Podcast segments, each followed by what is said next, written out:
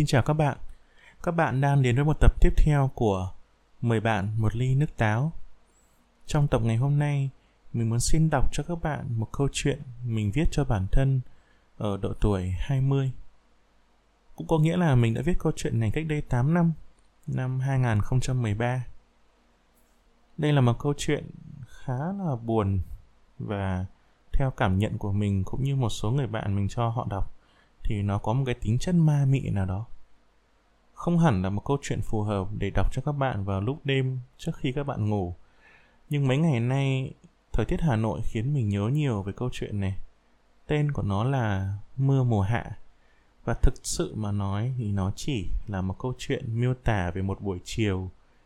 Mình nằm nghe nhạc và đợi mưa, rồi bị kẹt, trú mưa ở một bến xe buýt cái mà làm nên cái sự ma mị và cái sự hơi đen tối của cái giọng văn trong cái bài này, sau này mình đọc lại, mình nghĩ rằng có lẽ là do những cái sự kiện đang diễn ra trong cuộc đời mình vào cái thời điểm đó. Vào năm 2013 đấy là thời điểm mà mình đang bỏ học đại học. Và mình quyết định là sẽ tự ôn thi lại vào đại học nhưng mình không nói với gia đình và bạn bè và người thân và mình vẫn nói dối tất cả mọi người là hàng ngày mình đều đi học. Nhưng trên thực tế mình không đến trường, mà mình ra bãi cỏ ven hồ Tây, mình lấy sách vở ra và mình ngồi học. Hành trình tự khổ hạnh kéo dài gần 2 năm trời. Và từng ngày mình sống trong cái một năm đó không hề dễ dàng gì cái bài này được viết ra vào tháng 5 năm 2013 chỉ hai tháng trước ngày mình đi thi. Tại cái thời điểm mà mình viết nên câu chuyện này là mình đã chịu đựng cuộc sống khổ hạnh này được hơn một năm trời rồi. Sẽ có dịp có lẽ nếu mình đủ dũng cảm và điên rồ, mình sẽ chia sẻ câu chuyện này cho các bạn.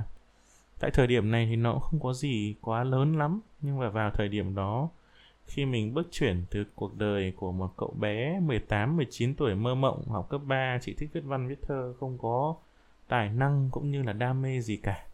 Sang cuộc sống của một người, lần đầu tiên có quyết tâm làm cái gì đó lớn lao và dám lựa chọn và dám chịu trách nhiệm với cuộc sống của mình ở năm 20 tuổi, nó đánh dấu một cái bước chuyển biến rất là lớn trong cuộc sống của mình.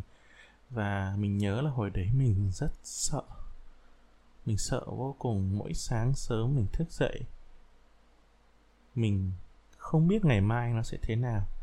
Mình luôn luôn ám ảnh một cái thường trực, một linh cảm xấu như có cái gì đó rất đen tối. Chỉ chờ trực đứng nấp sau mỗi cái khúc quanh, vươn bàn tay ra và tóm lấy mình, kéo mình xuống địa ngục. Và một cảm giác nữa mình nhớ là mình luôn cảm giác trong từng giây, từng phút của hai năm đấy. Đấy là sự cô đơn. Mỗi sáng sớm mình thức dậy, sự cô đơn đợi mình ở cửa. Đi theo mình trên từng chuyến xe, ngồi cạnh mình lúc học bài và trở về nhà cùng mình mỗi buổi đêm tối muộn. Hàng ngày từ 6 giờ sáng đến 12 giờ đêm. Trong cái hành trình luân chuyển từ hết trung tâm này đến thư viện nọ, rồi đến bãi cỏ ghế đá và trở về nhà vào lúc tối muộn, ăn bữa cơm khi chỉ còn một mình mình. Lúc nào cũng hai vai, một nỗi sợ và một nỗi cô đơn tuổi 20 của mình đã trải qua như thế và những cái cảm giác mơ hồ như vậy thì khó có thể diễn tả được bằng lời. Câu chuyện này là một trong những cái nỗ lực của mình khi đấy để tóm bắt được cái cảm giác mà mình đang trải qua. Và mình rất là mừng là mình đã viết cái câu chuyện này để giờ đây 8 9 năm sau khi đã trở thành một con người hoàn toàn khác, đang sống một cuộc sống mà theo nhiều nghĩa rất là hạnh phúc nhờ vào quyết định rất là dũng cảm của bạn Đạt năm ấy 20 tuổi, thì bây giờ bạn Đạt 28 tuổi có thể nhìn lại và nhận ra rằng là mình không phục cái bạn Đạt 20 tuổi đấy và mình biết ơn cái bạn Đạt 20 tuổi đấy và mình kinh ngạc trước những cái gì mà bạn Đạt 20 tuổi đã trải qua mình không thể nghĩ và mình không thể tin là cái bạn Đạt đấy và mình là cùng một người. Hy vọng là câu chuyện này sẽ để lại ấn tượng hoặc một suy nghĩ nào đó. Hoặc đơn giản là nó sẽ tạo nên một cái điểm nhấn cuối ngày cho một ngày dài và mình tin rằng rất là đặc biệt của các bạn.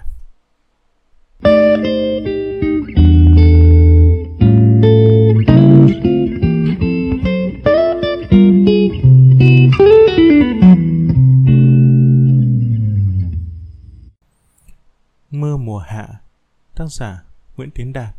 Sư tử con Tháng 5 Ngày hoa phượng vĩ cháy đỏ trên những tàn lá xanh li ti yếu ớt của loài cây phượng vĩ.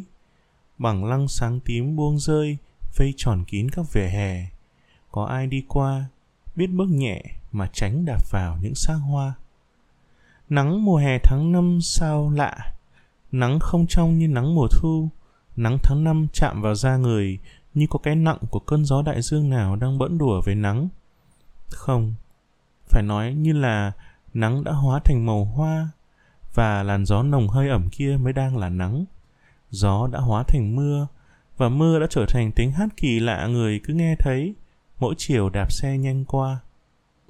Người cứ vẩn vơ nghĩ, ngồi buồn, ngón tay miết trên bàn phím điện tử hờ hững của máy MP3 bất cứ bản nhạc nào vang lên từ cặp tai nghe trắng yếu ớt, bất cứ, đều như vỡ tan trong vụn gió, bay quyện vào làn gió còn lạnh hơi cơn mưa chỉ vừa mới chợt tạnh.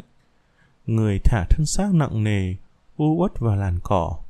Lá cỏ xanh, thứ cỏ thảm đầu lá vuông kỳ khôi, chào người bằng một cảm giác ẩm ướt và nhột nhạt nơi vành tai. Mắt nhìn lên bầu trời, trời hôm bữa, hôm nay và chắc cả ngày mai nữa đều sẽ như thế cả. Người nhìn những khối mây thạch vũ cường tráng, cuộn thành những mảng tối, vành mây rực sáng, bởi mặt trời, phía bên kia hồ Tây, đang bắt đầu lặn.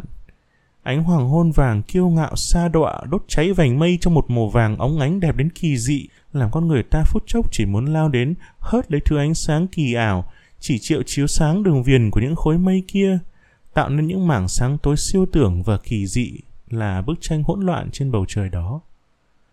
Người không làm được điều đó vì chỉ trong phút chốc, bản piano trên tay người đã giáng một nhịp thứ, dấu hiệu cho thấy người đang sắp hẫng đi trong một cái hụt có thể làm thức tỉnh nhân gian khỏi bất cứ mộng ảo nào họ đang chiêm bao.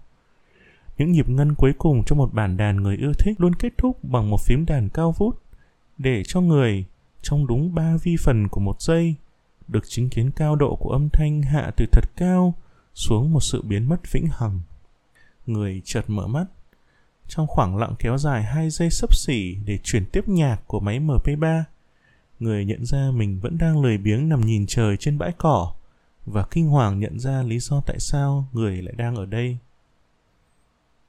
Có bông bằng lăng rơi. Người kinh ngạc nhớ đến gốc bằng lăng già cỗi.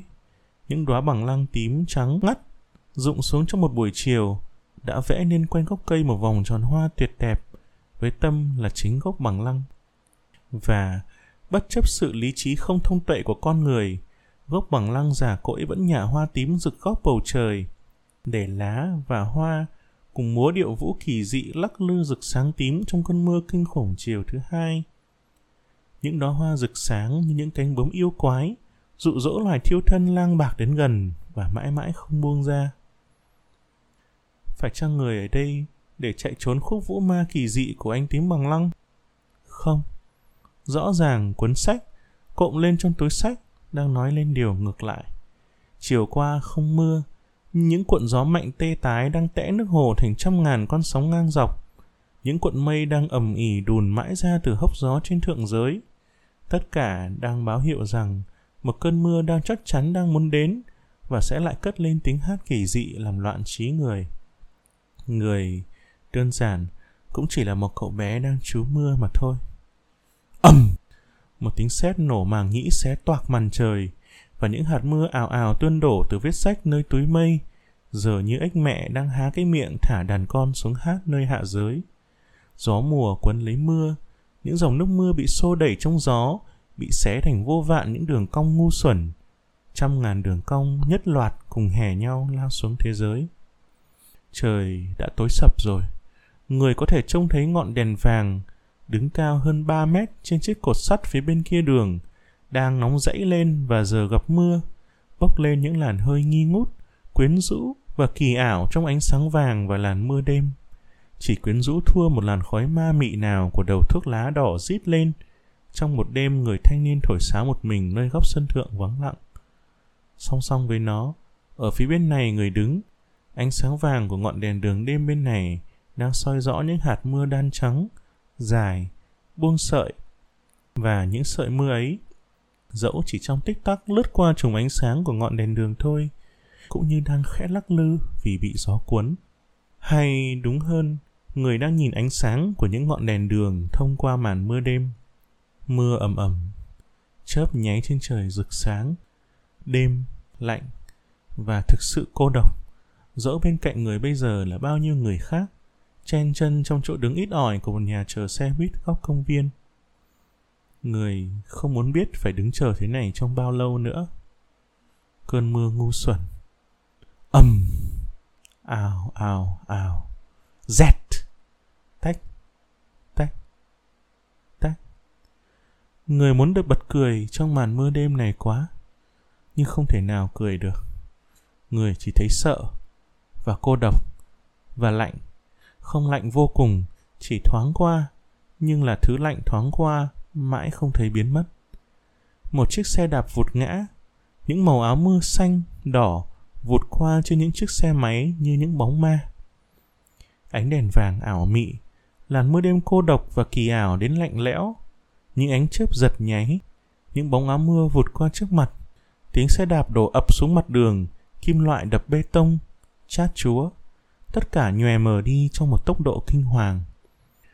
Người thì vẫn ở đây, trong nhà chờ xe buýt này, có đến 5 con người, nhưng người không thể dứt bỏ được cái cảm giác cô độc thật đáng sợ. Người không thể ngừng nhìn làn nước mưa nhảy múa những vũ điệu quyến rũ trước mặt. Thực sự thì người đang chạy trốn khỏi cái gì?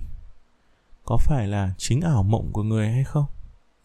ầm Chỉ hy vọng rằng sẽ có một tiếng sét đủ mạnh để hững người ra khỏi nơi này.